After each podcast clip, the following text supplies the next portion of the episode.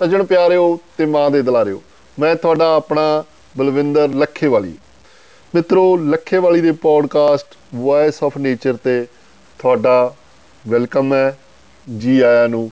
ਤੇ ਮਿੱਤਰੋ, ਅੱਜ ਦਾ ਵਿਸ਼ਾ ਹੈ ਕਿ ਤੁਸੀਂ ਜਿੰਦਾ ਹੋ।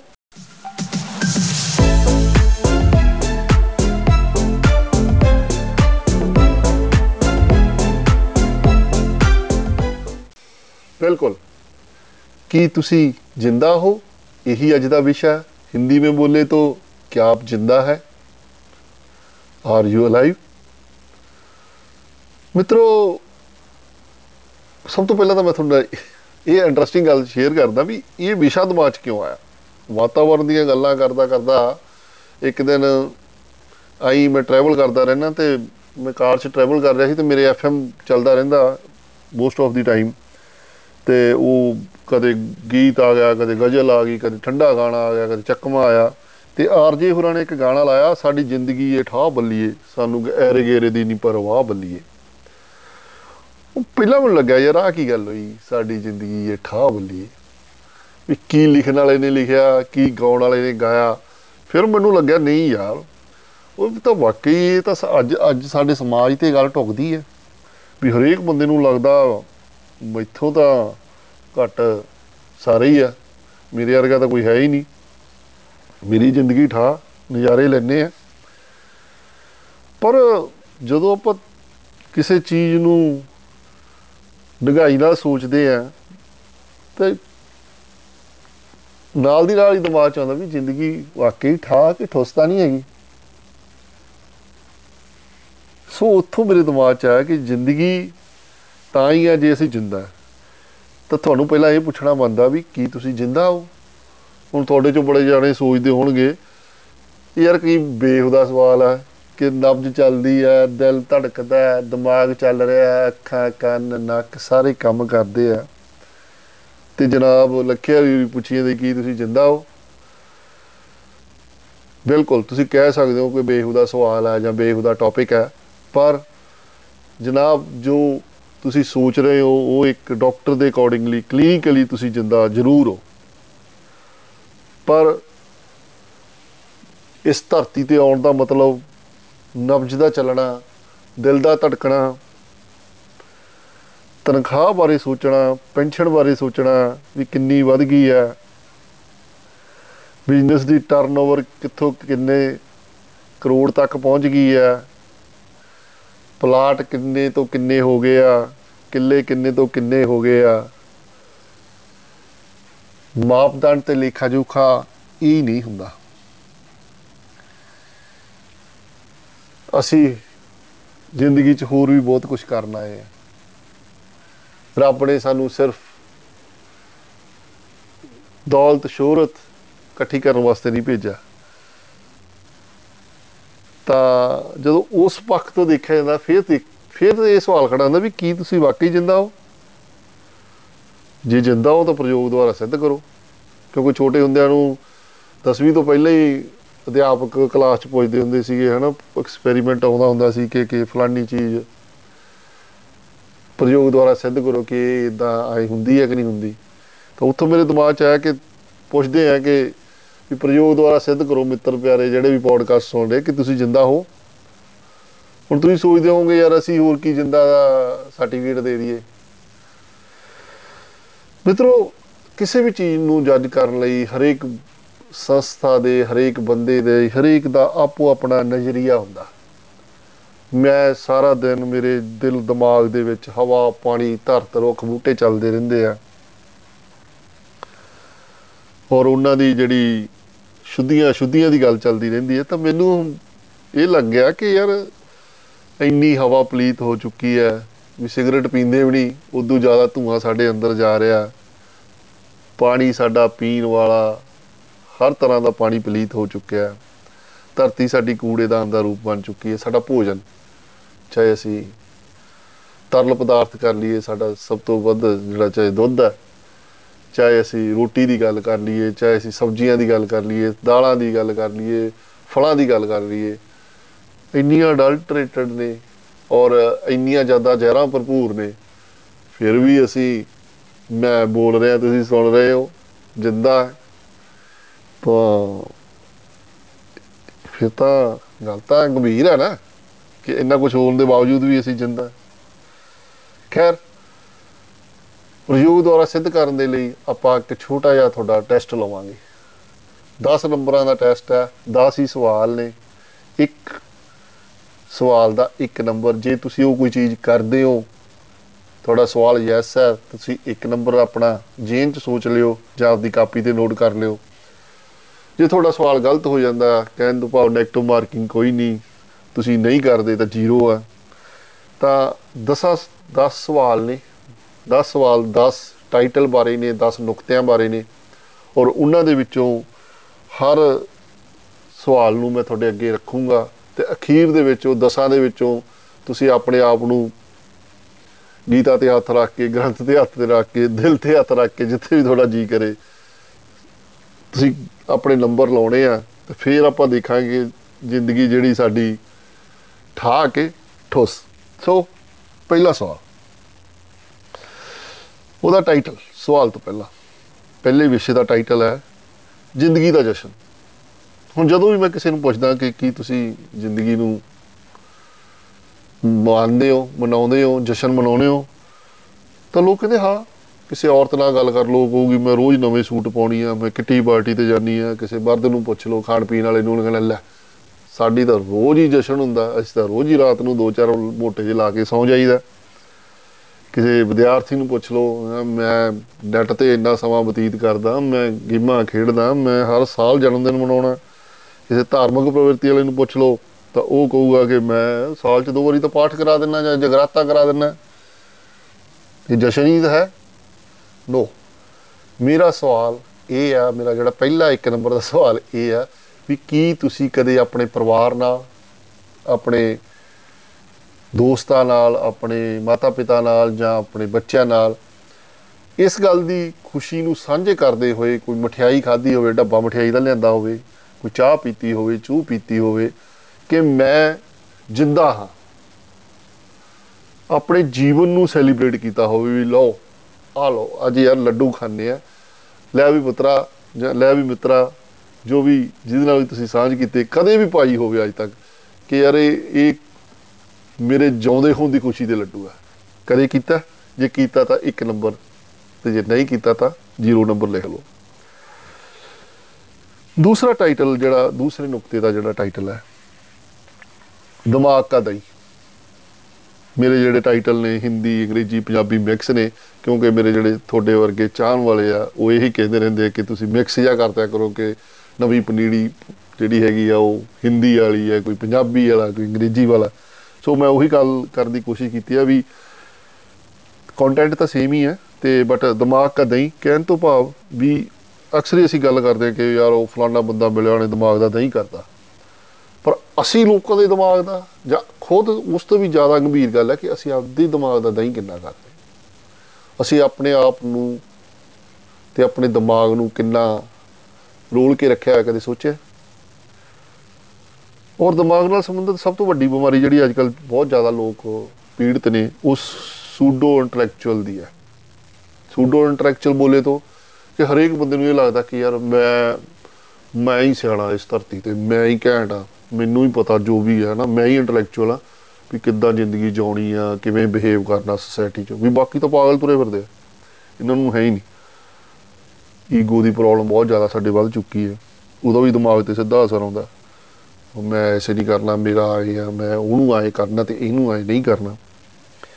ਕਿਸੇ ਨੂੰ ਦੌਲਤ ਦਾ ਨਸ਼ਾ ਹੋ ਜਾਂਦਾ, ਕਿਸੇ ਨੂੰ ਸ਼ੋਹਰਤ ਦਾ ਨਸ਼ਾ ਹੋ ਜਾਂਦਾ, ਕਿਸੇ ਨੂੰ ਰੁਤਬੇ ਦਾ ਨਸ਼ਾ ਹੋ ਜਾਂਦਾ, ਤੇ ਉਹਦੇ ਨਾਲ ਸਾਡੀ ਜਿਹੜੀ ਮੈਂਟਲ ਹੈਲਥ ਖਰਾਬ ਹੋ ਜਾਂਦੀ ਹੈ। ਸਾਡਾ ਜਿਹੜਾ ਦਿਮਾਗੀ ਸੰਤੁਲਨ ਹੈ, ਜਿਹੜਾ ਸਾਨੂੰ ਲੱਗਦਾ, ਕਿਉਂਕਿ ਕਹਿੰਦੇ ਵੀ ਪਾਗਲ ਬੰਦੇ ਨੂੰ ਐਂ ਲੱਗਦਾ ਵੀ ਮੈਂ ਤਾਂ ਠੀਕ ਹੈ ਬਾਕੀ ਸਾਰੇ ਪਾਗਲ ਹੈ ਤੇ ਇਸੇ ਚੱਕਰ 'ਚ ਹੀ ਆਪਾਂ ਸਾਰੇ ਵਹਿਮ 'ਚ ਤੁਰੇ ਫਿਰਦੇ ਆ ਕਿ ਆਪਾਂ ਤਾਂ ਦਿਮਾਗੀ ਤੌਰ ਤੇ ਬਿਲਕੁਲ ਦਰੁਸਤ ਹੈ ਸੋ ਇਸ ਦਿਮਾਗ ਕਾ ਦਹੀਂ ਵਾਲੇ ਜਿਹੜਾ ਟਾਈਟਲ ਦਾ ਜਿਹੜਾ ਸਵਾਲ ਹੈ, ਦੂਸਰਾ ਸਵਾਲ ਇਹ ਹੈ ਕਿ ਜਿਵੇਂ ਤੁਸੀਂ ਬੁਖਾਰ ਚੈੱਕ ਕਰਦੇ ਹੋ ਬੀਪੀ ਚੈੱਕ ਕਰਦੇ ਹੋ ਸ਼ੂਗਰ ਚੈੱਕ ਕਰਦੇ ਹੋ, ਜਦੋਂ ਵੀ ਕੋਈ ਤੁਹਾਡੇ ਸਰੀਰ ਨੂੰ ਬਿਮਾਰੀ ਆਉਂਦੀ ਹੈ, ਤੁਸੀਂ ਆਪ ਚੈੱਕ ਕਰਦੇ ਹੋ ਜਾਂ ਡਾਕਟਰ ਤੋਂ ਚੈੱਕ ਕਰਾਉਣੇ ਹੋ ਜਾਂ ਆਪ ਕੋਈ ਨੁਸਖਾ ਅਪਣਾਉਣੇ ਹੋ, ਤੁਸੀਂ ਸੋਚਦੇ ਹੋ, ਹਾਂ ਯਾਰ ਇੱਥੇ ਪੀੜ ਹੋ ਰਹੀ ਹੈ ਜਾਂ ਇੱਥੇ ਕੁਝ ਹੈ, ਹਨਾ? ਉਹਦਾ ਮੈਂ ਹੱਲ ਕਰਾਂ।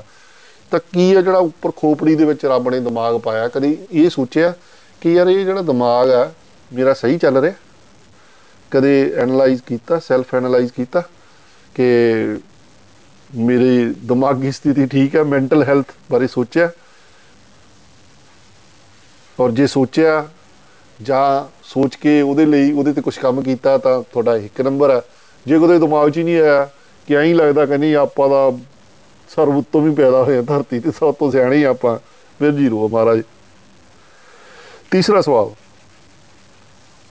ਉਹਦਾ ਜਿਹੜਾ ਟਾਈਟਲ ਹੈ ਸਵਾਲ ਤੋਂ ਪਹਿਲਾਂ, ਹਮੇ ਤੁਮ ਤੇ ਪਿਆਰ ਹੈ। ਇਹ ਪਿਆਰ ਕਿਸੇ ਮਹਿਬੂਬ ਤੇ ਵਾਲੀ ਗੱਲ ਨਹੀਂ ਹੈਗੀ।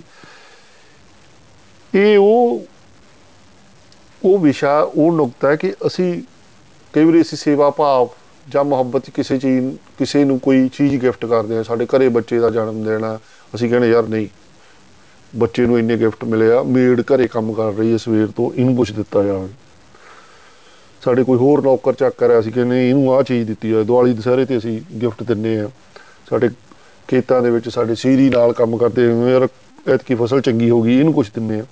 ਤਾਂ ਉਹਦੇ ਚ ਸਾਡਾ ਕੋਈ ਨਾ ਕੋਈ ਉਹਦੇ ਨਾਲ ਕਨੈਕਸ਼ਨ ਹੁੰਦਾ। ਸਵਾਲ ਮੇਰਾ ਇਹ ਹੈ ਕਿ ਤੁਸੀਂ ਕਦੇ ਕਿਸੇ ਅਜਿਹੇ ਸ਼ਖਸ ਨੂੰ ਜਿਹੜਾ ਮੰਗਤਾ ਨਹੀਂ ਹੈ, ਤੁਹਾਡਾ ਨੌਕਰ ਚਾਕਰ ਨਹੀਂ ਹੈ, ਤੁਹਾਡਾ ਉਹਦੇ ਨਾਲ ਕੋਈ ਰਿਲੇਸ਼ਨ ਨਹੀਂ ਹੈ, ਤੁਸੀਂ ਸਿਰਫ ਉਸ ਬੰਦੇ ਨੂੰ ਆਬਜ਼ਰਵ ਕੀਤਾ, ਲੰਮੇ ਸਮੇਂ ਤੋਂ ਆਬਜ਼ਰਵ ਕਰ ਰਹੇ ਹੋ ਜਾਂ ਝਟਪਟ ਹੀ ਆਬਜ਼ਰਵ ਕੀਤਾ, ਯਾਰ ਆਹ ਬੜਾ ਬੰਦਾ ਯਾਰ ਧੁੱਪੇ ਬੈਠਾ, ਕੰਮ ਕਰੀ ਜਾਂਦਾ।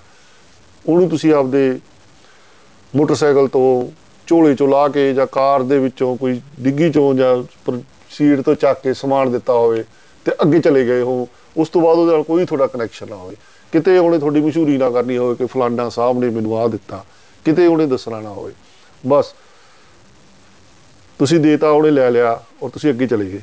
ਕੀ ਕੀ ਕਦੇ ਤੁਸੀਂ ਇਹ ਕਾਰਜ ਕੀਤਾ? ਤੀਸਰਾ ਸਵਾਲ ਸੀਗਾ ਇਹ। ਚੌਥਾ ਸਵਾਲ, ਜਿਹਦਾ ਟਾਈਟਲ ਹੈਗਾ ਸਵਾਲ ਤੋਂ ਪਹਿਲਾਂ, ਪਾਪਾ ਕਹਤੇ ਇਹ ਪੁਰਾਣੀ ਜਨਰੇਸ਼ਨ ਦਾ ਜਾਣਦੀ ਹੈ ਕਿ ਬੜਾ ਇੱਕ ਆਮਿਰ ਖਾਨ ਦੀ ਫਿਲਮ ਆਈ ਸੀ ਤੇ ਉਹਦਾ ਗਾਣਾ ਬੜਾ ਮਸ਼ਹੂਰ ਸੀ। ਪਾਪਾ ਕਹਤੇ ਹੈ ਬੜਾ ਨਾਮ ਕਰੇਗਾ। ਔਰ ਇਹ ਸਵਾਲ ਇਸ ਤਰ੍ਹਾਂ ਦਾ ਦਿਮਾਗ 'ਚ ਮੇਰੇ ਜੇਨ 'ਚ ਆਉਣ ਪਿੱਛੇ ਇਹ ਸੀ ਵੀ ਇੱਕ ਦਿਨ ਮੈਂ ਮੋਗੇ ਦਫ਼ਤਰ ਦੇ ਬਾਹਰ ਲੰਘ ਰਿਹਾ ਸੀ ਤੇ ਉੱਥੇ ਤਿੰਨ ਚਾਰ ਜਣੇ ਗੱਲਾਂ ਕਰ ਰਹੇ ਸੀ ਤੇ ਦੋ ਉਹਨਾਂ ਦੇ ਵਿੱਚੋਂ ਸਾਰੇ ਹੀ ਜ਼ਿਆਦਾਤਰ ਯੰਗ ਜਨਰੇਸ਼ਨ ਹੀ ਸੀ ਤੇ ਇੱਕ ਬੰਦਾ ਦੂਜੇ ਨੂੰ ਇਹ ਕਹਿ ਰਿਹਾ ਉਹ ਯਾਰ ਸਾਡੇ ਬੜਾ ਬੁੜੀ ਤਾਂ ਬੜੇ ਤੰਗ ਕਰਦੇ ਆ ਮਤਲਬ ਜਿਨ੍ਹਾਂ ਨੇ ਇਸ ਧਰਤੀ ਤੇ ਤੁਹਾਨੂੰ ਲੈ ਕੇ ਆਂਦਾ ਤੇ ਉਹਨਾਂ ਦੀ ਅਸੀਂ ਕਿੰਨੀ ਕੁ ਰਿਸਪੈਕਟ ਕਰਦੇ ਆ, ਹਨਾ? ਕੀ ਸਾਡੇ ਰਿਲੇਸ਼ਨ ਬਣੇ ਹੋਏ ਆ? ਤਾਂ ਸਵਾਲ ਹੁਣ ਮੇਰਾ ਕੀ ਹੈ ਕਿ ਕੀ ਤੁਸੀਂ ਆਪਣੇ ਪੇਰੈਂਟਸ ਨੂੰ ਮਾਤਾ ਪਿਤਾ ਨੂੰ ਕਦੇ ਆ ਮਾਣ ਮਹਿਸੂਸ ਕਰਾਇਆ? ਸਿਰਫ ਦਿਖਾਉਣ ਖਾਤਰ ਨਹੀਂ, ਵੀ ਤੁਸੀਂ ਕੁਝ ਜ਼ਿੰਦਗੀ 'ਚ ਇਹੋ ਜਿਹਾ ਕੀਤਾ ਹੋਵੇ, ਤੁਸੀਂ ਕਿਤੇ ਹੋਰ ਹੋਵੋ, ਉਹ ਕਿਤੇ ਹੋਰ ਹੋਣ, ਪਰ ਉਹ, ਉਹਨਾਂ ਨੂੰ ਲੱਗਿਆ ਹੋਵੇ, ਹਾਂ, ਵਾਹ, ਮੇਰੀ ਧੀ ਨੇ ਜਾਂ ਮੇਰੇ ਪੁੱਤ ਨੇ ਜਿਹੜਾ ਆਹ ਕੰਮ ਕਰਤਾ ਨਾ, ਸਿਰ ਉੱਚਾ ਹੋ ਗਿਆ। ਕਦੇ ਤੁਹਾਨੂੰ ਉਹ ਇੱਕ, ਹੁਣ ਤੁਸੀਂ ਇਹ ਨਹੀਂ ਕਹਿਣਾ ਵੀ ਹਾਂ, ਅਸੀਂ ਜੀ ਉਹਨਾਂ ਨੂੰ ਜੀ 골ਡ ਗਿਫਟ ਕਰਤਾ, ਅਸੀਂ ਜੀ ਉਹਨਾਂ ਨੂੰ ਆਹ ਲੈਤਾ, ਅਸੀਂ ਆਹ ਫਲਾਨਾ ਕਰਤਾ। ਕੁਝ ਚੀਜ਼ਾਂ ਤੁਸੀਂ ਅੱਖਾਂ 'ਚ ਚਮਕ ਦੇਖਦੇ ਹੋ ਜਾਂ ਬੋਲਾਂ ਦੇ ਵਿੱਚ ਮੁਹੱਬਤ ਦੇਖਦੇ ਹੋ। ਕਦੇ ਉਹ ਉਹ ਚਮਕ ਲੈ ਕੇ ਆਂਦੀ? ਜੇ ਉਹ ਲੈ ਕੇ ਆਂਦੀ ਤਾਂ ਤੁਹਾਡਾ ਇੱਕ ਨੰਬਰ ਹੋਰ ਐਡ ਹੁੰਦਾ, ਨਹੀਂ ਜ਼ੀਰੋ। ਪੰਜਵਾਂ ਸਵਾਲ। ਜਿਹਦਾ ਸਵਾਲ ਤੋਂ ਪਹਿਲਾਂ ਜਿਹੜਾ ਟਾਈਟਲ ਹੈ, ਗੁਰੂ ਬਿਨਾਂ ਗਤ ਨਹੀਂ। ਇੱਕ ਸਾਡੇ ਜਿਹੜੇ ਗੁਰੂ ਹੁੰਦੇ ਆ, ਟੀਚਰ ਹੁੰਦੇ ਆ, ਮੈਂਟਰ ਹੁੰਦੇ ਆ, ਉਹ ਪ੍ਰੈਜ਼ੈਂਟ ਸਿਚੁਏਸ਼ਨ ਚ ਹੁੰਦੇ ਆ ਵੀ ਮੰਨ ਲਓ ਮੈਂ ਸਕੂਲ, ਕਾਲਜ ਪੜ੍ਹ ਰਿਹਾ, ਤੇ ਅਸੀਂ ਜਦੋਂ ਟੀਚਰ ਡੇ ਆਉਂਦਾ ਜਾਂ ਕੋਈ ਖਾਸ ਦਿਨ ਆਉਂਦਾ, ਅਸੀਂ ਕੋਈ ਫੁੱਲ ਦਿੰਨੇ ਆ, ਬੁਕੇ ਦਿੰਨੇ ਆ, ਡਾਇਰੀ ਦਿੰਨੇ ਆ, ਪੈਨ ਦਿੰਨੇ ਆ, ਜਾਂ ਕੁਝ ਵੀ ਜੋ ਸਾਨੂੰ ਚੰਗਾ ਲੱਗਦਾ ਹੈ ਨਾ ਜਾਂ ਅਸੀਂ ਸਕੂਲ ਕਾਲਜ ਤੋਂ ਬਿਨਾਂ ਵੱਡੇ ਹੋ ਕੇ ਵੀ ਕਿਤੋਂ ਕੋਈ ਸਿੱਖਿਆ ਲੈ ਰਹੇ ਆ, ਕੋਈ ਚੀਜ਼ ਉਹਨਾਂ ਤੋਂ ਸਿੱਖ ਰਹੇ ਆ, ਤੇ ਅਸੀਂ ਉਹਨਾਂ ਨੂੰ ਚੀਜ਼ ਕੋਈ ਗਿਫਟ ਕਰਦੇ ਆ। ਤੇ ਪਰ ਮੇਰਾ ਸਵਾਲ ਇਹ ਹੈ ਵੀ ਕੀ ਤੁਸੀਂ ਕਿਸੇ ਆਪਣੇ ਪੁਰਾਣੇ ਗੁਰੂ ਨੂੰ, ਮੈਂਟਰ ਨੂੰ, ਪੁਰਾਣੇ ਟੀਚਰ ਨੂੰ, ਅਧਿਆਪਕ ਨੂੰ ਜਿਹੜੇ ਰਿਟਾਇਰ ਹੋ ਚੁੱਕੇ ਹੋਣ, ਜਿਹਦੀ ਤੁਹਾਡੇ ਨਾਲ ਕਦੇ 10 20 ਸਾਲ ਤੋਂ ਗੱਲ ਹੀ ਨਾ ਹੋਈ ਹੋਵੇ ਕਦੇ ਉਹਨਾਂ ਦੇ ਘਰ ਗਏ ਹੋ ਸਰਪ੍ਰਾਈਜ਼ ਦਿੱਤਾ ਹੋਵੇ, ਸਰ ਮੈਂ ਮਿਲਣਾ ਹੈ, ਮੇਰਾ ਜੀ ਕੀਤਾ ਤੁਹਾਨੂੰ ਮਿਲਾਂ ਜਾਂ ਤੁਸੀਂ ਘਰ ਜਾਣਾ ਤਾਂ ਅੱਜ ਕੱਲ ਸੁੱਖ ਨਾਲ ਟਾਈਮ ਹੀ ਹੈ ਨਹੀਂ, ਤੁਸੀਂ ਉਹਦੇ ਫੋਨ ਹੀ ਕੀਤਾ ਹੋਵੇ ਕਿ ਮੈਨੂੰ ਮੁਹੱਬਤ ਆ ਗਈ ਜੀ ਤੁਹਾਡੇ ਤੇ ਤੇ ਹਾਲ ਚਾਲ ਪੁੱਛਣ ਨੂੰ ਦਿਲ ਕੀਤਾ। ਕਦੇ ਕੀਤਾ? ਕੀਤਾ ਤਾਂ ਇੱਕ ਨੰਬਰ ਨਹੀਂ ਜ਼ੀਰੋ ਛੇਵਾਂ ਸਵਾਲ। ਇੱਕ ਸਾਡੇ ਮਾਤਾ, ਪਿਤਾ, ਗੁਰੂ ਜਿਹੜੇ ਇਨਸਾਨੀ ਜਾਮੇ ਚ ਆ, ਤੇ ਇੱਕ ਸਾਡੇ ਜਿਹੜਾ ਅਗਲਾ ਟਾਈਟਲ ਹੈ ਪਵਨ ਗੁਰੂ ਪਾਣੀ ਪਿਤਾ ਮਾਤਾ ਧਰਤ ਮਾਤ ਕਹਿਣ ਤੋਂ ਭਾਵ 에ਅਰ ਵਾਟਰ ਅਰਥ ਤੇ ਮੇਰਾ ਅਗਲਾ ਸਵਾਲ ਇਹ ਹੈ ਹੁਣ ਸਵਾਲ ਤੋਂ ਪਹਿਲਾਂ ਮੈਂ ਇਹ ਕਹੂੰਗਾ ਵੀ ਇਹਦੇ ਜਵਾਬ 'ਚ ਤੁਸੀਂ ਇਹ ਸੋਚ ਕੇ ਨਹੀਂ ਇੱਕ ਨੰਬਰ ਦੇ ਲੈਣਾ ਕਿ ਹਾਂ, ਸਾਡੇ ਘਰੇ ਤਾਂ 에ਅਰ ਪਿਉਰੀਫਾਇਰ ਲੱਗਿਆ ਹੋਇਆ, ਮੈਂ ਜਾਂ ਮੇਰੇ ਬਾਪੂ ਨੇ ਲਿਆ ਕੇ ਲਾਇਆ ਹੋਇਆ। ਸਾਡੇ ਘਰੇ ਵਾਟਰ ਫਿਲਟਰ ਲੱਗਿਆ ਸੀ ਤਾਂ ਪਾਣੀ ਸ਼ੁੱਧ ਕਰਦੇ ਆ ਸਾਡੇ ਘਰੇ ਤਾਂ ਕੂੜੇ ਲਈ ਬਹੁਤ ਸੋਹਣਾ ਜਿਹੜਾ ਬਿਨ ਲੱਗਾ ਹੋਇਆ, ਉਹ ਨਹੀਂ। ਵੀ ਕੀ ਤੁਸੀਂ ਪਿਛਲੇ ਕੁਝ ਸਮੇਂ 'ਚ ਹਵਾ, ਪਾਣੀ ਤੇ ਧਰਤ ਦੀ ਬਿਹਤਰੀ ਲਈ ਕੋਈ ਕੰਮ ਕੀਤਾ ਜਾਂ ਕਰ ਰਹੇ ਹੋ, ਜਿਹਨੂੰ ਤੁਸੀਂ ਸੁਸਾਇਟੀ 'ਚ ਜਾਂ ਆਪਣੇ ਬੱਚਿਆਂ ਨਾਲ ਜਾਂ ਆਪਣੇ ਬਜ਼ੁਰਗਾਂ ਨਾਲ ਸਾਂਝਾ ਕਰ ਸਕਦੇ ਹੋ। ਹਾਂ, ਵੀ ਆਹ ਕਾਰਜ ਮੈਂ ਇਦਾਂ ਕੀਤਾ ਸੀ ਜਾਂ ਇਦਾਂ ਕਰ ਰਿਹਾ, ਇਹਦੇ ਨਾਲ ਜਿਹੜੀ ਧਰਤ ਦੀ ਜਿਹੜੀ ਹੈਗੀ ਆ, ਇਸ ਹਵਾ ਹੈਗੀ ਆ, ਉਹਦੇ ਪ੍ਰਦੂਸ਼ਣ 'ਚ ਕੁਝ ਫ਼ਰਕ ਪੈ ਸਕਦਾ। ਪਾਣੀ ਦਾ ਬਚਾਅ ਕਰਨ 'ਚ ਜਾਂ ਪਾਣੀ ਦੇ ਗੰਦ ਪੈਣ 'ਚ ਰੋਕਣ ਤੋਂ ਕੁਝ ਤੁਸੀਂ ਕਰਦੇ ਹੋ, ਧਰਤੀ ਨੂੰ ਕੂੜੇਦਾਨ ਦਾ ਰੂਪ ਨਾ ਦੇਣ 'ਚ, ਰੋਕਣ 'ਚ ਤੁਸੀਂ ਕੁਝ ਰੋਲ ਨਿਭਾਉਂਦੇ ਹੋ। ਜੇ ਕੁਝ ਕੀਤਾ ਜਾਂ ਕਰ ਰਹੇ ਹੋ ਤਾਂ ਇੱਕ ਨੰਬਰ ਆ ਤੁਹਾਡਾ। ਸੱਤਵਾਂ ਸਵਾਲ। ਜਿਹਦਾ ਟਾਈਟਲ ਹੈ ਉਸ ਤੋਂ ਪਹਿਲਾਂ, ਯਾਰ ਤੇਰਾ ਸੁਪਰਸਟਾਰ ਦੇਸੀ ਕਲਾਕਾਰ। ਕਹਿਣ ਤੋਂ ਭਾਵ ਕਹਿੰਦੇ ਕਿ ਜਦੋਂ ਵੀ ਪ੍ਰਮਾਤਮਾ ਜਾਂ ਜੋ ਜਿਹਨੂੰ ਵੀ ਤੁਸੀਂ ਮੰਨਦੇ ਹੋ, ਹਨਾ, ਵੀ ਉਹ ਇਸ ਇਨਸਾਨੀ ਜਾਮੇ 'ਚ ਕਿਸੇ ਨੂੰ ਧਰਤੀ ਤੇ ਭੇਜਦਾ, ਉਹਨੂੰ ਜੋ ਵੀ ਬੋਡੀ ਪਾਰਟ ਬਖਸ਼ਦਾ ਹੈ ਨਾ ਅੱਖਾਂ, ਕੰਨ, ਨੱਕ, ਜੋ ਵੀ ਵਾਟਐਵਰ ਸਾਡੇ ਹੈਗਾ, ਨਾਲ ਇੱਕ ਉਹ ਕਲਾ ਦੇ ਕੇ ਭੇਜਦਾ ਧਰਤੀ ਤੇ। ਉਹ ਬੰਦੇ ਦੇ ਵਿੱਚ ਹਰੇਕ ਬੰਦੇ 'ਚ ਕਹਿੰਦੇ ਇੱਕ ਆਰਟ ਹੁੰਦਾ। ਬਹੁਤ ਲੋਕ ਨੇ ਉਸ ਅੰਦਰਲੀ ਕਲਾ ਨੂੰ ਨਾਲ ਹੀ ਲੈ ਕੇ ਦੱਬੀ ਹੋਈ, ਇਸ ਧਰਤੀ ਤੋਂ ਦੁਆਰਾ ਰੁਖਸਤ ਵੀ ਹੋ ਜਾਂਦੇ ਆ। ਔਰ ਬੜੇ ਉਸ ਨੂੰ ਐਕਸਪਲੋਰ ਕਰ ਲੈਂਦੇ ਆ, ਉਹਨੂੰ ਪਛਾਣ ਲੈਂਦੇ ਆ ਵੀ ਕੀ ਤੁਸੀਂ ਉਹ ਪਛਾਣਿਆ। ਕਈ ਵਾਰੀ ਤੁਸੀਂ ਖੁਦ ਪਛਾਣਦੇ ਹੋ ਜਾਂ ਤੁਹਾਡਾ ਕੋਈ ਸੱਜਣ ਬੇਲੀ ਜਾਂ ਕੋਈ ਤੁਹਾਡਾ ਮੈਂਟਰ ਗੁਰੂ ਪਛਾਣ ਲੈਂਦਾ। ਤੇ ਫਿਰ ਜੇ ਤੁਸੀਂ ਆਪਦੇ ਅੰਦਰ ਉਸ ਕਲਾਕਾਰ ਨੂੰ, ਕਲਾਕਾਰ ਤੋਂ ਭਾਵੇਂ ਇਹ ਨਹੀਂ ਵੀ ਤੁਸੀਂ ਗਾਣਾ ਗਾਣਾ ਆਉਂਦਾ ਜਾਂ ਤੁਸੀਂ ਪੇਂਟਿੰਗ ਕਰਦੇ ਹੋ। ਈਵਨ ਤੁਸੀਂ ਬਹੁਤ ਵਧੀਆ ਸ਼ੈਫ ਵੀ ਹੋ ਸਕਦੇ ਮੰਨ ਲਓ ਵੀ ਤੁਸੀਂ ਈਵਨ ਇੱਕ ਸਬਜ਼ੀ ਵੀ ਤੁਸੀਂ ਬਹੁਤ ਸੋਹਣੀ ਬਣਾਉਂਦੇ ਹੋ। ਤਾਂ ਕੀ ਉਹਨੂੰ ਪਛਾਣਿਆ? ਅੰਦਰ ਜਿਹੜੀ ਤੁਹਾਡੀ ਕਲਾ ਰੱਬ ਨੇ ਪਾ ਕੇ ਭੇਜੀ ਸੀ ਤੇ ਫਿਰ ਉਹ ਉਹਦੀ ਪਛਾਣ ਕਰਕੇ ਉਹਨੂੰ ਪਾਲਿਸ਼ ਕਰਨ ਦੇ ਲਈ, ਉਹਨੂੰ ਬਿਹਤਰ ਕਰਨ ਦੇ ਲਈ ਪਲੱਸ ਲੋਕਾਂ ਦੇ ਵਿੱਚ ਉਹਨੂੰ ਵੰਡਣ ਦੇ ਲਈ ਕਦੇ ਕੁਝ ਕੀਤਾ।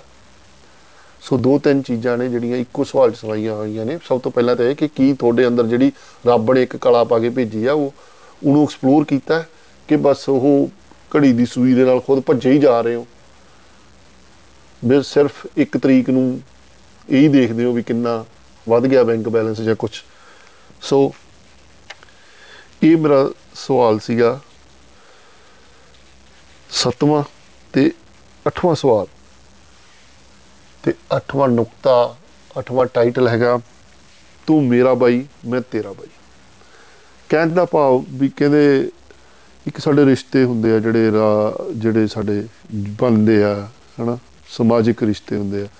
ਇੱਕ ਸਾਡੇ ਜਿਹੜੇ ਦੋਸਤ ਹੁੰਦੇ ਆ, ਜਦੋਂ ਤੁਸੀਂ ਸਕੂਲ, ਕਾਲਜ ਚ ਪੜ੍ਹਦੇ ਹੋ, ਇਕੱਠੇ ਹੋਸਟਲਾਂ 'ਚ ਸਮਾਂ ਬਿਤਾਉਣੇ ਹੋ, ਦੋਸਤ ਬਣਦੇ ਆ, ਔਰ ਫਿਰ ਉਹ ਜ਼ਿੰਦਗੀ ਦੇ ਜਾਂ ਉਲਝਣਾ ਚ ਰਜੇਵਿਆਂ ਚ ਦੂਰ ਕੋਈ ਹਜ਼ਾਰਾਂ ਕਿਲੋਮੀਟਰ ਚਲੇ ਜਾਂਦੇ, ਕੋਈ ਈਵਨ ਕੁਝ ਕਿਲੋਮੀਟਰ ਤੇ ਬੈਠੇ ਵੀ ਹੋਏ ਵੀ ਤੁਹਾਡੇ ਤੋਂ ਦੂਰ ਹੋ ਜਾਂਦੇ ਤਾਂ ਸਵਾਲ ਮੇਰਾ ਇਹ ਹੈ ਵੀ ਕੀ ਜਿਹੜੇ ਕਿਸੇ ਆਪਦੇ ਕਦੇ ਤੁਸੀਂ ਪੁਰਾਣੇ ਦੋਸਤ ਆ, ਜਿਹਦੇ ਨਾਲ ਤੁਹਾਡਾ ਕੋਈ ਮਨ ਮਟਾਵ ਹੋ ਗਿਆ ਹੋਵੇ, ਤੇ ਕਦੇ ਫਿਰ ਤੁਹਾਡਾ ਮਨ ਚ ਆਇਆ ਹੋਵੇ ਤੁਸੀਂ ਉਹਨੂੰ ਉਹਦੇ ਘਰੇ ਜਾ ਕੇ, ਉਹਦੇ ਦਫ਼ਤਰ ਜਾ ਕੇ, ਜਾਂ ਜੇ ਬਹੁਤ ਦੂਰ ਬੈਠਾ ਹੈ ਤਾਂ ਫੋਨ ਮਿਲਾ ਕੇ ਉਹਨੂੰ ਕਦੇ ਪੰਜਾਬੀ ਜਿਵੇਂ ਕਹਿੰਦੇ ਕੋਈ ਮਾਂ ਭੈਣ ਇੱਕ ਕੀਤੀ ਹੋਵੇ ਕਿ ਵੀ ਤੂੰ ਪਤੰਦਰਾ, ਫਿਰ ਕੀ ਹੋ ਗਿਆ? ਹੈਨਾ? ਵੀ ਤੂੰ ਮੇਰਾ ਬਾਈ, ਮੈਂ ਤੇਰਾ ਬਾਈ।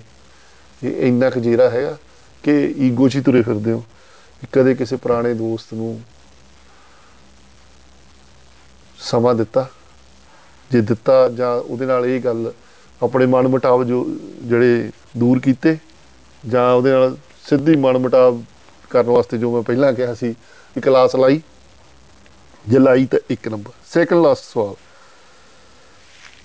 ਜਿਹਦਾ ਟਾਈਟਲ ਹੈਗਾ ਜੀ ਟੁਗੇਦਰ ਵੀ ਕੈਨ ਇਸ ਜਨਾਬ ਸਵਾਲ ਹੈਗਾ ਕਿ ਕਮਿਊਨਿਟੀ ਪਾਰਟਿਸਿਪੇਸ਼ਨ ਤੇ ਕਿ ਜੋ ਵੀ ਤੁਸੀਂ ਜ਼ਿੰਦਗੀ 'ਚ ਕਰਦੇ ਹੋ, ਸਾਨੂੰ ਰੋਜੀ ਰੋਟੀ ਚਲਾਉਣ ਦੇ ਲਈ ਕਿਸੇ ਨੂੰ ਨੌਕਰੀ ਕਰਨੀ ਪੈਂਦੀ ਹੈ, ਕਿਸੇ ਨੂੰ ਬਿਜ਼ਨਸ ਕਰਨਾ ਪੈਂਦਾ, ਉਹਦੇ ਬਿਨਾ, ਖਾਲੀ ਜੇਬ ਬਿਨਾ ਕੁਝ ਨਹੀਂ ਹੈਗਾ। ਪਰੰਤੂ ਉਹਦੇ ਨਾਲ ਨਾਲ ਸਾਨੂੰ ਇਸ ਧਰਤੀ ਤੇ ਆਏ ਆ ਤਾਂ ਸਮਾਜ ਲਈ ਵੀ ਕੁਝ ਕਰਨਾ ਬੰਦਾ ਕੀ ਤੁਸੀਂ ਪਿਛਲੇ ਸ- ਕੁਝ ਸਮੇਂ 'ਚ ਕੋਈ ਸਮਾਜਿਕ ਕਾਰਜ ਕੀਤਾ? ਉਹਦਾ ਹਿੱਸਾ ਬਣੇ ਜਿੱਥੇ ਤੁਹਾਡੀ ਕੋਈ ਤਖਤੀ ਨਾ ਲੱਗਣੀ ਹੋਵੇ। ਇਹ ਬਹੁਤ ਜ਼ਿਆਦਾ ਜ਼ਰੂਰੀ ਹੈ। ਮਤਲਬ ਇੱਕ ਤਾਂ ਹੈ ਨਾ ਵੀ ਕਾਰਜ ਕੀਤਾ, ਉੱਥੇ ਤੁਹਾਡਾ ਇਹ ਇਹ ਵੀ ਹੋਇਆ ਕਿ ਵੀ ਹਾਂ, ਇਹ ਤੁਸੀਂ ਉਹਦਾ ਪਾਰਟ ਬਣੇ ਹੋ। ਤਾਂ ਉਹਦਾ ਤੁਹਾਨੂੰ ਕਿਤੇ ਨਾ ਕਿਤੇ ਉਹ ਚੀਜ਼ ਨੂੰ ਰੈਕੋਗਨਾਈਜ਼ ਕਰਨਾ। ਨਹੀਂ ਵੀ ਕਿਤੇ 100 ਬੰਦਾ ਬਲੱਡ ਡੋਨੇਟ ਕਰਿਆ ਤੁਸੀਂ ਵੀ ਵਿੱਚ ਕਰਿਆ ਹੈ, ਜਿੱਥੇ ਰਮੇਸ਼ ਰਕੇਸ਼ ਦਾ ਬਲੱਡ ਆ ਉੱਥੇ ਹੀ ਬਲਵਿੰਦਰ ਦਾ ਚਲਾ ਗਿਆ ਕਿਸੇ ਨੂੰ ਕੋਈ ਪਤਾ ਨਹੀਂ। ਕਿਤੇ ਹੜ ਆ ਗਿਆ ਤੁਸੀਂ ਉੱਥੇ ਆਪਣਾ ਕੋਈ ਰੋਲ ਪਲੇ ਕੀਤਾ ਹੋਵੇ। ਜਾਂ ਕਿਤੇ ਹਜ਼ਾਰਾਂ ਬੂਟੇ ਲੱਗ ਰਹੇ ਹੋਣ ਕਿਤੇ 5-10 ਵਿੱਚ ਤੁਸੀਂ ਲਾਏ ਹੋ ਤੁਹਾਡੀ ਨਾਂ ਦੀ ਕੋਈ ਤਖਤੀ ਨਹੀਂ। ਕਹਿਣ ਦਾ ਭਾਵ ਤੁਸੀਂ ਕਮਿਊਨਿਟੀ ਪਾਰਟਿਸਿਪੇਸ਼ਨ ਦੇ ਵਿੱਚ ਕਦੇ ਪਿਛਲੇ ਕੁਝ ਸਮੇਂ 'ਚ ਪਾਰਟਿਸਿਪੇਟ ਕੀਤਾ ਕਿ ਆਪਣਾ ਨਿੱਜੀ ਜ਼ਿੰਦਗੀ ਦਾ ਜਿਹੜਾ ਪਹੀਆ ਹੀ ਭਜਾਈ ਜਾ ਰਹੇ ਹੋ? ਔਰ ਲਾਸਟ ਸਵਾਲ। ਲਾਸਟ ਸਵਾਲ ਦਾ ਜਿਹੜਾ ਸੈਗਮੈਂਟ ਦਾ ਜਿਹੜਾ ਟਾਈਟਲ ਹੈ, ਪਾਪ ਵੀ ਕਰੇਨੇ, ਤੇਰਾ ਨਾਮ ਵੀ ਚਪੇਨੇ ਕਹਿਣ ਤੋਂ ਭਾਵ ਵੀ ਹਰੇਕ ਬੰਦਾ ਦੁਨੀਆ ਤੇ ਕੋਈ ਛੋਟਾ ਪਾਪੀ ਹੈ, ਕੋਈ ਮੇਰੇ ਵਰਗਾ ਵੱਡਾ ਪਾਪੀ ਹੈ ਤਾਂ ਅਸੀਂ ਜ਼ਿੰਦਗੀ ਜਿਉਣੇ ਆ, ਬੜਾ ਕੁਝ ਅਸੀਂ ਕਰਦੇ ਆ, ਕੋਈ ਕੁਝ ਚੀਜ਼ਾਂ ਸਾਡੇ ਤੋਂ ਜਾਣੇ ਜਾਣੇ ਚ ਹੋ ਜਾਂਦੀਆਂ ਕੁਝ ਜਾਣ ਬੁੱਝ ਕੇ ਕਰਦੇ ਆ। ਤਾਂ ਅਸੀਂ ਅਕਸਰ ਹੀ ਜਦੋਂ ਉਸ ਆਪਦੇ ਜਿਹੜੇ ਦੇਵੀ ਦੇਵਤੇ ਗੁਰੂ ਪੀਰ ਨੂੰ ਧਿਆਉਣੇ ਆ ਜਾਂ ਯਾਦ ਕਰਦੇ ਆ, ਜਾਂ ਲੋਕ ਕਹਿੰਦੇ ਨੇ ਜਿਵੇਂ ਸੁੱਖ ਵੇਲੇ ਸ਼ੁਕਰਾਨਾ, ਦੁੱਖ ਵੇਲੇ ਅਰਦਾਸ, ਹਨਾ? ਅਸੀਂ ਅਰਦਾਸ ਬਹੁਤ ਕਰਦੇ ਆ, ਸ਼ੁਕਰਾਨਾ ਵੀ ਬਹੁਤ ਕਰਦੇ ਆ, ਔਰ ਮੰਗਦੇ ਵੀ ਬਹੁਤ ਆ ਕਿ ਹਾਏ ਰੱਬ ਕਰੇ। ਯਾਰ ਆਹ ਮਿਲ ਜੇ ਨਾ ਕਿਤੇ। ਆ ਆਏ ਹੋ ਜੇ ਨਾ, ਫੇਰ ਮਾਸ਼ਾਅੱਲਾ ਮਜ਼ਾ ਆ ਜੇ। ਪਰ ਮੇਰਾ ਸਵਾਲ ਇਹ ਹੈ ਵੀ ਕਦੇ ਤੁਸੀਂ ਕੋਈ ਗ- ਗਲਤੀ ਕੀਤੀ ਹੋਵੇ, ਚਾਹੇ ਉਹ ਬਹੁਤ ਛੋਟੀ ਹੋਵੇ ਤੇ ਚਾਹੇ ਬਹੁਤ ਵੱਡੀ ਹੋਵੇ, ਉਹਨੂੰ ਆਪਣੇ ਉਸ ਗੁਰੂ ਪੀਰ ਦੇਵੀ ਦੇਵਤੇ ਦੇ ਸਾਹਮਣੇ ਖੜ ਕੇ, ਸਾਹਮਣੇ ਤੋਂ ਭਾਵ ਉਹਨਾਂ ਦੀ ਤਸਵੀਰ ਸਾਹਮਣੇ, ਉਹਨਾਂ ਦੀ ਮੂਰਤੀ ਸਾਹਮਣੇ ਜਾਂ ਈਵਨ ਸਿਰਫ ਜੇਨ ਦੇ ਵਿੱਚ ਉਸ ਜਿਹੜੀ ਰੂਹ ਨੂੰ, ਰੱਬੀ ਰੂਹ ਨੂੰ, ਪਰਮਾਤਮਾ ਨੂੰ ਧਿਆ ਕੇ ਤੁਸੀਂ ਅਸੈਪਟ ਕੀਤਾ ਹੋਵੇ, ਹਾਂ ਆ ਵੀ ਅੱਜ ਦਿਨੇ ਮੇਥੋਂ ਆ ਗਲਤੀ ਹੋ ਗਈ ਜਿਹੜੀ ਕਦੇ ਹੋਣੀ ਨਹੀਂ ਚਾਹੀਦੀ ਸੀ, ਰੱਬਾ ਮਾਫ ਕਰੀ। ਜਾਂ ਪਾਸਟ ਚ ਹੋਈ ਹੋਵੇ ਤੇ ਤੁਸੀਂ ਬਾਅਦ ਚ ਸਾਲ ਬਾਅਦ ਰਿਲਾਈਜ਼ ਹੋਏ ਯਾਰ ਹਾਂ, ਉਹ 3 ਸਾਲ ਪਹਿਲਾਂ ਯਾਰ ਉਹ ਕੰਮ ਹੋ ਗਿਆ ਸੀ, ਧੱਕਾ ਹੋ ਗਿਆ ਸੀ ਕਿਸੇ ਨਾਲ ਜਾਂ ਕੁਝ ਕਰਤਾ ਸੀ ਇਹੋ ਜਿਹਾ ਜਿਹਦੇ ਨਾਲ। ਤੁਹਾਡੇ ਮਨ ਨੂੰ ਹੁਣ ਜਾ ਕੇ ਠੇਸ ਲੱਗੀ ਹੋਵੇ ਤੇ ਔਰ ਤੁਸੀਂ ਸੋਸਾਇਟੀ 'ਚ ਜਾਂ ਹੋਰ ਓਪਨਲੀ ਚਾਹੇ ਨਾ ਕੀਤਾ ਹੋਵੇ, ਪਰ ਉਸ ਰੱਬ ਮੂਹਰੇ ਜ਼ਰੂਰ ਤੁਸੀਂ ਐਕਸੈਪਟ ਕੀਤਾ ਹੋਵੇ, ਹਾਂ, ਉਹ ਮੇਰੇ ਤੋਂ ਗਲਤੀ ਹੋਈ ਸੀ, ਮੈਨੂੰ ਮਾਫ ਕਰੀ। ਫਿਰ ਤੁਹਾਡਾ ਇੱਕ ਨੰਬਰ ਬਣਦਾ ਹੈ। ਸੋ ਮਿੱਤਰੋ, ਇਹ ਲੱਖੇ ਵਾਲੀ ਦਾ ਪ੍ਰਯੋਗ ਸੀ, ਜਿਸ 'ਚ ਮੈਂ ਤੁਹਾਨੂੰ ਤੋਂ 10 ਸਵਾਲ ਪੁੱਛੇ, ਉਹਨਾਂ ਦਾ ਇੱਕ ਇੱਕ ਨੰਬਰ ਸੀ। ਜੇ ਨੰਬਰ ਨਹੀਂ ਨੋਟ ਕੀਤੇ ਤਾਂ ਦੁਬਾਰਾ ਇਹਨੂੰ ਰਿਵਰਸ ਤੇ ਲਾ ਕੇ ਸੁਣੋ। ਇੱਕ ਇੱਕ ਨੰਬਰ ਲਾ ਕੇ ਦੇਖੋ ਔਰ ਦਸਾਂ ਦੇ ਵਿੱਚੋਂ ਤੁਸੀਂ ਜਿਵੇਂ ਕਹਿੰਦਾ ਗੀਤਾ ਤੇ ਹੱਥ ਰੱਖ ਕੇ, ਉਵੇਂ ਹੀ ਤੁਸੀਂ ਦਿਲ ਤੇ ਹੱਥ ਰੱਖ ਕੇ ਨੰਬਰ ਦੇਣੇ ਆ ਔਰ ਅਖੀਰ ਤੇ ਫਿਰ ਉਹ ਕਾਊਂਟ ਕਰਨੇ ਆ ਕਿ ਕੀ ਦਸਾਂ ਦੇ ਵਿੱਚੋਂ ਤੁਹਾਡੇ ਕਿੰਨੇ ਨੰਬਰ ਆਉਂਦੇ ਆ ਔਰ ਤੁਹਾਡੇ ਦਸਾਂ ਚੋਂ ਆਏ ਹੋਏ ਨੰਬਰ ਨਿਰਧਾਰਤ ਕਰਨਗੇ ਕਿ ਤੁਹਾਡੀ ਜ਼ਿੰਦਗੀ ਠਾ ਕਿ ਠੁੱਸ ਹੈ, ਕਿਉਂਕਿ ਜਾਨ ਹੈ ਤਾਂ ਜਹਾਨ ਹੈ। ਔਰ ਜਾਨ ਦੇ ਨਾਲ ਹੀ ਜ਼ਿੰਦਗੀ ਆ, ਔਰ ਜ਼ਿੰਦਗੀ ਦੇ ਨਾਲ ਹੀ ਸਾਡੇ ਕਾਰਜ ਨੇ, ਔਰ ਜੇ ਜ਼ਿੰਦਗੀ ਨੂੰ ਸਹੀ ਤਰੀਕੇ ਨਾਲ ਜਿਉਵਾਂਗੇ ਜੇ ਸਾਨੂੰ ਕਨਸੈਪਟ ਕਲੀਅਰ ਹੋਣਗੇ, ਤਾਂ ਹੀ ਇਹ ਜ਼ਿੰਦਗੀ ਤੇ ਧਰਤੀ ਖੂਬਸੂਰਤ ਰਹੂਗੀ। ਤੇ ਜੇ ਸਾਡਾ ਦਿਮਾਗ 'ਚ ਇਕਨੋਮਿਕ ਮਾਡਲ ਹੀ ਚੱਲੀ ਗਏ, ਸਾਡੀ ਆਰਥਿਕਤਾ ਹੀ ਘੁੰਮੀ ਗਈ, ਤਾਂ ਫਿਰ ਮਿੱਤਰੋ ਅਸੀਂ ਸਤਿਆਨਾਸ਼ ਹੀ ਕਰਾਂਗੇ। ਇਸ ਧਰਤ ਦਾ, ਹਵਾ ਦਾ, ਪਾਣੀ ਦਾ, ਕਿਉਂਕਿ ਹਰ ਚੀਜ਼ ਅਸੀਂ ਜੋ ਵੀ ਗੱਲ ਕਰਦੇ ਆ ਜੋ ਵੀ ਕਾਰਜ ਕਰਦੇ ਆ ਉਹ ਕੁਦਰਤ ਨਾਲ ਜੁੜੀ ਹੋਈ ਹੈ, ਸਿੱਧੇ ਜਾਂ ਸਿੱਧੇ ਤੌਰ ਤੇ। ਹੁਣ ਤੁਸੀਂ ਵੇਖਣਾ ਇਹ ਹੈ ਕਿ ਕੀ ਅਸੀਂ, ਜਿਹੜਾ ਸਾਡਾ ਜੀਵਨ ਹੈ, ਇਹ ਤੁਹਾਡੇ 10 ਨੰਬਰਾਂ ਚੋਂ ਆਏ ਹੋਏ ਨੰਬਰ ਇਹ ਨਿਰਧਾਰਤ ਕਰਨਗੇ ਕਿ ਤੁਸੀਂ ਕਾਦਰ ਨਾਲ, ਕਾਦਰ ਬੋਲੇ ਤੋਂ ਬੜਿਆਂ ਨੂੰ ਤਾਂ ਪਤਾ ਹੋਊਗਾ ਜਿਹਨਾਂ ਨੂੰ ਨਹੀਂ ਪਤਾ, ਉਸ ਪ੍ਰਮਾਤਮਾ ਨਾਲ ਤੇ ਉਹਦੀ ਕਾਦਰ ਦੀ ਸਿਰਜੀ ਹੋਈ ਕੁਦਰਤ ਨਾਲ ਕਿੰਨੇ ਕੁ ਜੁੜੇ ਹੋ? ਜਿੰਨੇ ਜ਼ਿਆਦਾ ਜੁੜੇ ਹੋਵੋਗੇ ਉਨੇ ਤੁਹਾਡੇ ਨੰਬਰ ਆਏ ਹੋਣਗੇ। ਔਰ ਮੈਂ ਉਸ ਇਨਸਾਨ ਨੂੰ, ਉਸ ਸ਼ਖਸ ਨੂੰ ਜ਼ਰੂਰ ਉਸ ਬਾਰੇ ਜਾਣਨਾ ਚਾਹੂੰਗਾ, ਜਿਹਦੇ ਦਸਾਂ ਚ 10 ਆਏ ਹੋਣਗੇ। ਜਾਂ ਉਹਨੂੰ ਤਾਂ ਜ਼ਰੂਰ ਜਾਣਾ ਚਾਹੋ ਜਿਹਦਾ ਜ਼ੀਰੋ ਆਇਆ ਹੋ ਰੱਬ ਕਰੇ ਜ਼ੀਰੋ ਕਿਸੇ ਦਾ ਨਾ ਆਇਆ ਹੋਵੇ। ਸੋ ਮਿੱਤਰੋ, ਖੁਸ਼ ਰਿਹਾ ਕਰੋ ਔਰ ਪ੍ਰਮਾਤਮਾ ਕਰੇ ਜਿਹੜੀ ਤੁਹਾਡੀ ਉਮਰ ਹੈ। ਵੈਸੇ ਤਾਂ ਕਹਿੰਦੇ ਵੀ ਜਿਹੜੇ ਇੰਡੀਅਨ ਸਾਡੇ ਐਵਰੇਜ ਉਮਰ ਹੈ, ਹਨਾ, ਉਹ 70 ਸਾਲ ਹੈ। ਰੱਬ ਕਰੇ ਤੁਹਾਡੀ ਜਿਹੜੀ ਉਮਰ ਹੈ, ਉਹ 100 ਸਾਲ ਤੋਂ ਵੀ ਲੰਬੇਰੀ ਹੋਵੇ, ਤੁਹਾਡਾ ਜੀਵਨ ਖੁਸ਼ਹਾਲ ਹੋਵੇ। ਪਰ ਇਹ ਖੁਸ਼ੀਆਂ, ਖੁਸ਼ਹਾਲੀਆਂ ਤਾਂ ਹੀ ਹੁੰਦੀਆਂ ਨੇ, ਜੇ ਤੁਸੀਂ ਤੁਹਾਡਾ ਲਾਈਫ ਸਟਾਈਲ ਤੁਹਾਡੀ ਜ਼ਿੰਦਗੀ ਕੁਦਰਤ ਨਾਲ ਜੁੜੀ ਹੋਈ ਹੈ, ਕਾਦਰ ਨਾਲ ਜੁੜੀ ਹੋਈ ਹੈ। ਸੋ ਫੇਰ ਕਿਸੇ ਦਿਨ, ਫੇਰ ਕਿਸੇ ਹੋਰ ਵਿਸ਼ੇ ਤੇ ਗੱਲ ਕਰਾਂਗੇ ਤਦ ਤੱਕ ਲਈ ਹੱਸਦੇ ਰਹੋ, ਮੁਸਕਰਾਉਂਦੇ ਰਹੋ, ਵੰਨ ਸਵੰਦੇ ਫੁੱਲ ਬੂਟੇ ਲਾਉਂਦੇ ਰਹੋ ਤੇ ਵਾਤਾਵਰਨ ਬਚਾਉਂਦੇ ਰਹੋ। ਰੱਬ ਰਾਖਾ।